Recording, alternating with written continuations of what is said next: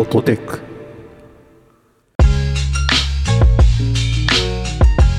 こんにちは、アクシーです。こんにちは陽平ですこの番組ではほっと一息つけるテックの話題をテーマに雑談を交えつつ話していきます今日ちょっとあの最近の仕事術みたいな話をしたいなと思っていて仕事術きた。うんなんだろういやもうすごい小ネタって言えば小ネタなんですけどはい。C さんあのタスク管理ツールっていうか ToDo リストみたいなそういうツールって使います？使ってますね。何使います？大きく分けると、あのメモをひたすら取るんですけど、何を話しててもメモを取るんですけど、それは最近 Bear っていうツール、あのテキストエディターというか、テキストメモをひたすら取れるっていうやつがあって、で、それがかなり、なんていうんですかね、チェックリストを作ったりとか、あとなんかこういろんな書き方で書けてかなり汎用性高いのでそれでなんかバーッと自分のもう本当に自分に分かるようなメモをバーッと残してたりするっていうのと、あとはまあ仕事は割と会社のツールを使ってえっ、となんだっけコンフルエンスの BTS バグトラッキングシステムで、はいはい、だジラ、ジラかな、うん。はい。それで会社のはあまあ会社全全体がそれ使ってるんでそれ使ってるって感じです、なのでまあ二重でというかまあ大きく2つを同時に使ってるかなって感じですね。まあ一人で管理する用と人がいっぱい関わるやつは、まあやっぱ Jiraみたいなちゃんとしたやつ使うって感じですよね。そうです。まあ、僕も結構そんな感じだったんですけど、うん。最近なんかこう、 Slackを使ってタスク管理をするっていうのをちょっと始めていて、当てていいですかうん。ブックマークじゃないですか。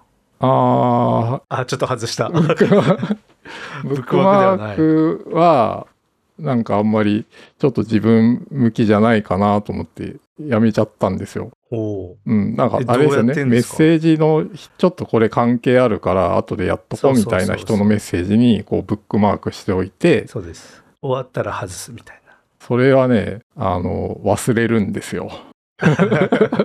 ななんと綺麗に忘れるから、あの、それは使わなくて。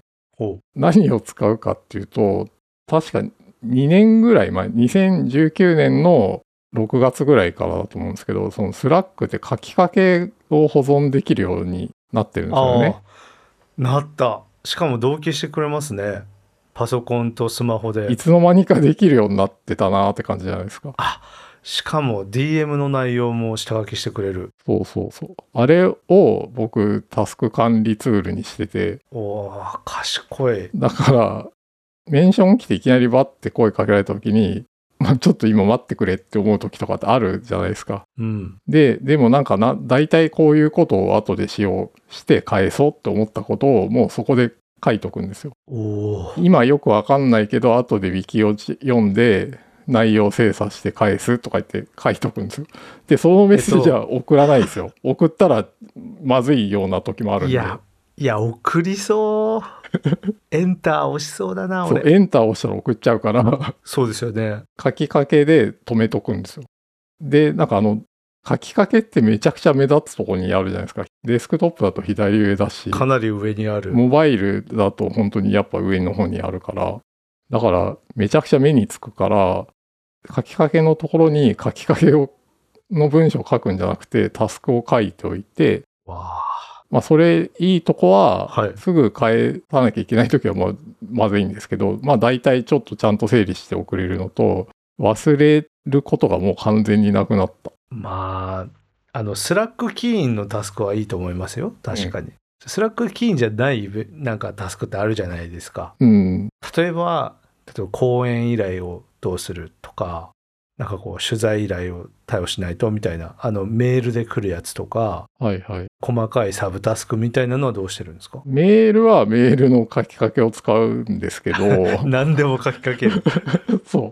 まあ、大きいタスクはやっぱ、あの、ちゃんとした道具使えっていうことだなと思って、もうジラにしちゃいますね。なるほど。そういうのって大体一人で解決できないから、まあ併用してるってことですね。僕の書きかけのところにだけに入っててももうしょうがないから、うん。うん。でボールがあっちこっち行くわけじゃないですか。うん、ね僕の作業は終わったけど全体のタスクとしては終わってないっていうことの方が多いと思うから。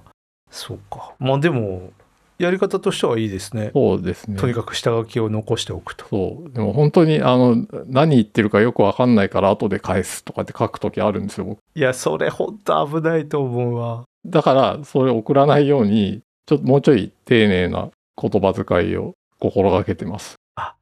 じゃあもう、下書き段階で丁寧な言葉を使うようにしてる。はい。誤爆して、なんか、あらぬ誤解が広がると怖いから。疲れませんか？それ。どうだろう？でも、なんか忘れなくなりますよ、本当忘れなくっていうか、まあ、お自分で覚えようとしてないから、慣れですかね。すごくおすすめえです。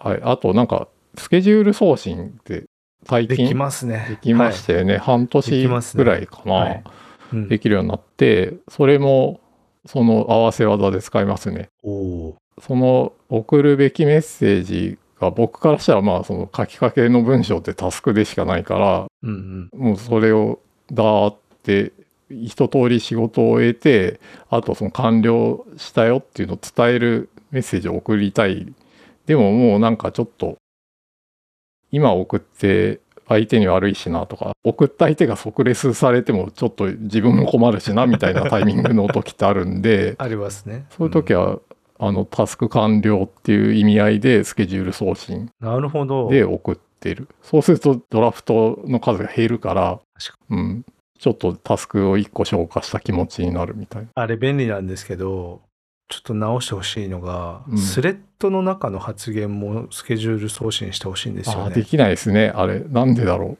あ、そういえばスレッド使いますか？あんまり使わないようにしてます。自分が読む側になったらちょっと大変だなと思っちゃうから。なるほど。一時期論争があったじゃないですか。スレッド使う派、使わない派。まあ今もあるのかな。あると思う。なんかこう、エンジニアの人たち、まあちょっと主語大きいかもしれないですけど、大きい。は結構ぜ全部見えた方がいい。あのスレッド使わない派が多いかなって僕の印象としてはあって。はい。で、僕は結構、なんだろうな、そもそもチャンネルの成り立ちが用途が違う気がしてるんですよ。エンジニアとエンジニア以外の人が感じてるニュアンスとして。というと、えっと、例えばエンジニアの人たちはそのプロジェクトに対してこうまずチャンネルがあってこう話題があるじゃないですか。ありますね。でこう全部バーッと並列で話題が走っても皆さんこう処理が頭の中の処理もこう関連性もちゃんと自動でできると思うんですけど僕らで言うと結構大きいプロジェクト例えば A というものを有名にするみたいなすごい例えば仮のですけどそういうプロジェクトだったとしたらこう細かいタスクってめちゃくちゃいっぱいあるじゃないですか。うんうん。なんかこうスレッドもサブタスク的にどんどん切られていくみたいなニュアンスなんですよね僕の見てよく見るチャンネルは。はいはい。なので こうそういうふうに枝分かれをして自然なんですよ。なるほどななんかねそういう見方を僕はしてますね。だからスレッドはあった方がむしろあの話題も、ね、それはその話っていうので続いていくから。2ちゃんじゃないですけど、その何メッセージ以上送らないようにとかは欲しいなとか思いますね。なんかもう、いつの話かわからないスレッドをいきなり起こして話の続きをしたりとかさされると結構、これなんだっけなみたいになって、その、あー上まで戻んないといけない。なんか100リプライぐらいついてるやつをこう、記憶を呼び覚ますためにこう読んだりとかしするのがちょっとしんどいな。なるほどな。そうか。それはなんかこうやっぱり Slackのうん。慣れ親しみ方と Slackをどう使いこなしてきてるかの差がすごい出る気がしますね。うんなんかその人間が処理できる量じゃなくならないのかなっていうのはスレッドに対してはよく思いますけどというと？チャンネルかけるメッセージ数を処理してきてたわけじゃないですか。はい。なんかチャンネルが100チャンネルまあそんな入ってる人少ないかもしれないけど100チャンネルあってまあそこで1日10メッセージずつやり取りしてますとかだったらまあはい。掛け算で1日に読んだ1000メッセージとかなんだけど、さらにそこにスレッドにでぶら下がってるメッセージがあるとかになると、ね。さらにスレッド数を掛け算した量がメッセージになるから、なんかすごい分量になっちゃったな、みたいな。確認するべき量が増えると。そうですね。ああ、なるほど。いや難しいですねうん。どう使うべきかはもうちょっとフラットになってみたいですかね、自分は。なんか認知の限界を超えちゃう時があるから。なるほどうん。そっか入ってる部屋をどう捉えるかという観点な気はしますけどねこう違う話が同時に進むことってななぜかあるんですよ僕が参加してる部屋ってまああ、たまにあるかな。うん。そうだそれが割と日常だからスレッド分けてくれってみんなしちゃいますねいや、わかりますね。 Slackは難しいというか、そのコミュニケーションをどうするかみたいなのはよく悩みますね。本当何でもできちゃうから、うん表現力もすごいあるし、ツールとしてすごい優秀だから、頼りすぎてしまってよくわからなくなる時が多い。僕はそう。ですね通知の設定とかもかなり細かくコントロールできますからねそうそう。まあでもツールはうまく使いこなしたいとは思うけど下書きはちょっと斬新ですね 僕だったら絶対こいつ何言ってるか分かんないから後でちゃんと調べるとかなんかすすごい走り書きのメモを間違ってパーンって送りそういや、そうなんですけどね。まあでも本当に、まあすでにその情報が爆発してるからこういう方法を取ってんじゃないのって言われたらそうかもしれないって感じですけど、うん、ちゃんとあの、他のドキュメントツールとかに書き留めるべきことを書き留めて、こう、情報が整理されてればそういう必要もしかしたらないのかもしれないんだけど、現時点では割とこれは便利だなって思って頼っちゃってますね。うん。なるほどちょっと僕性格上絶対合わないので試すことすらしないと思いまちょっすけど。と、あの、一週間ぐらい、あの、事故るまでやってもらえると嬉しいですね。いやほら事故った時の一発のこうリカバリーが大変じゃないですか。そういうのって。ね。コミュニケーションって。うん。僕コミュニケーションはあんまりミスりたくないんですよね。間違った情報を伝えちゃったとかはしょうがないんですけど、はい。そうですね。そう。昔一回やっちゃったことがあってえ、何、何？はい。送るべきではないメールを送る送ってしまったっていうことがあってですね。おお。あのあ、それ広範囲に送ったってこと？違います。え？もっとクリティカルです。なんだろあの 嫌いな上司にうはい。本人の悪口を違う同僚に「いやこの人マジ何言ってるか分かんないんだよね」みたいなのを愚痴みたいな感じのメールをはい。はいはい送ったら、ちゃんと本人に送っちゃっててで慌てて LAN ケーブル 引っこ抜いたんですけどもう15年以上前なんで全然時すでにおすお寿司で ちゃんと本人に届いててあの冷静に怒られましたね。そういうのない言な。葉遣いはちゃんとした方がいいと思いますよって言われました。冷静だ。はい。すいませんって。ちゃんと謝りました。だそれぐらいうん。思っていたとしても書いてしまうっていうのは危険だという のがその頃から僕には染みついてるのでちょっとやっぱり下書きにもできないなっていう感じですね。なるほど。まあね、チャットでは感情を乗せすぎないようにしましょうというそうです。やつですかね。そうです。それがね40代の我々が送ることができる最近の処世術ではないでしょうか。すごい。